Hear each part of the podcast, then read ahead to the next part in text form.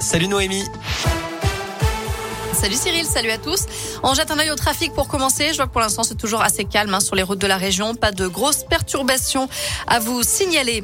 À la une, Gérald Darmanin auprès des sinistrés dans les Pyrénées-Orientales après le drame qui a fait sept morts, dont deux enfants à Saint-Laurent de la Salanque. Une explosion s'est produite la nuit dernière dans un immeuble suivi d'un vaste incendie qui s'est propagé à deux immeubles voisins.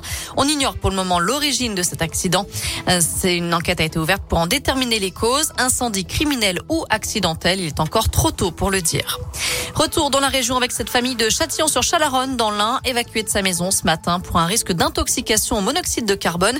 Une fumée émanait de l'habitation après un problème sur le poêle à bois. Un homme de 41 ans et ses enfants de 9 et 10 ans ont été pris en charge à l'hôpital de Villefranche-sur-Saône. Avis aux demandeurs d'emploi, Vulcania recrute. Le célèbre parc Auvergnat fête son 20e anniversaire cette année. Une centaine de postes sont à pourvoir cette saison. Hôte d'accueil, vendeur en boutique, animateur scientifique, serveur, ou encore plongeur. Pour postuler, envoyez CV et de motivation via le site internet de Vulcania, rubrique recrutement. Ils sont 3000 à se lancer. C'est parti pour une nouvelle édition du service national universel.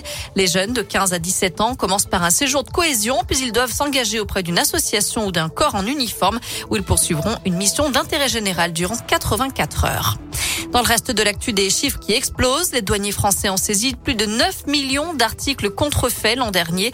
C'est 62% de plus que l'année précédente. Parmi ces contrefaçons, beaucoup de jouets, mais aussi de cosmétiques. La lutte contre la contrebande de tabac se poursuit également avec plus de 402 tonnes de tabac et cigarettes interceptées par les douaniers, soit une hausse de 41% en un an seulement.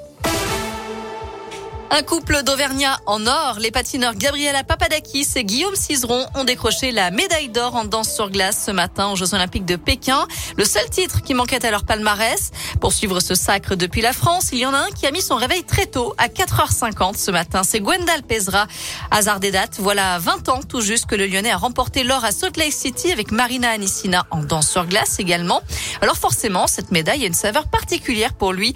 Il partage sa première réaction au micro de Radioscope ouf parce qu'ils méritaient déjà ça euh, il y a quatre ans à Pyeongchang et qu'ils étaient passés à côté de ce titre euh, à quelques centièmes et donc euh, on croisait les doigts qu'ils n'aient pas de petits problèmes de dernière minute parce qu'ils maîtrisent la discipline depuis des années et que cette médaille était, largement méritée. Donc du soulagement pour eux et puis de la joie évidemment. Les souvenirs et les émotions des jeux, on les oublie jamais. Hein. C'est pas des choses qui disparaissent.